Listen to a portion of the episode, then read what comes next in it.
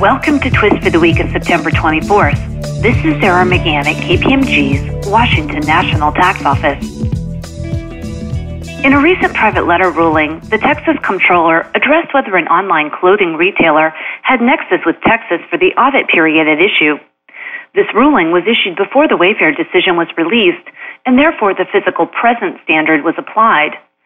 The taxpayer at issue selected clothing for clients based on their preferences and shipped clothes to clients on a monthly basis. Clients were not charged for the clothing before shipment, but the taxpayer verified that there were sufficient funds on the client's credit card to pay for the goods if the client wished to keep them.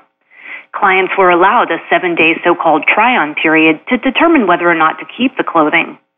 After the seven day period, which was measured from the date the clothing was delivered by a common carrier, the taxpayer charged clients for the clothing.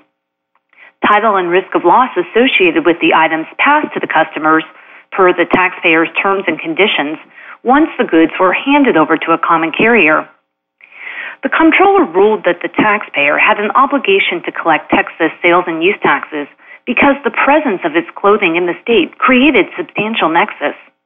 In the comptroller's view, the taxpayer continued to own the clothing during the seven day period because it had the right to charge the customer for the clothing that he or she decided to keep and did not recognize the revenue from the sale of the clothing until after the seven day period expired.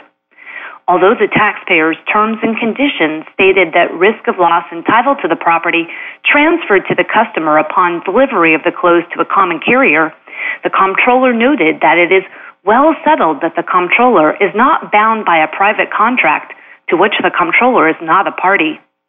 Please contact Sarah Virgil Del Dios at 202 533 3186 with questions on this private letter ruling.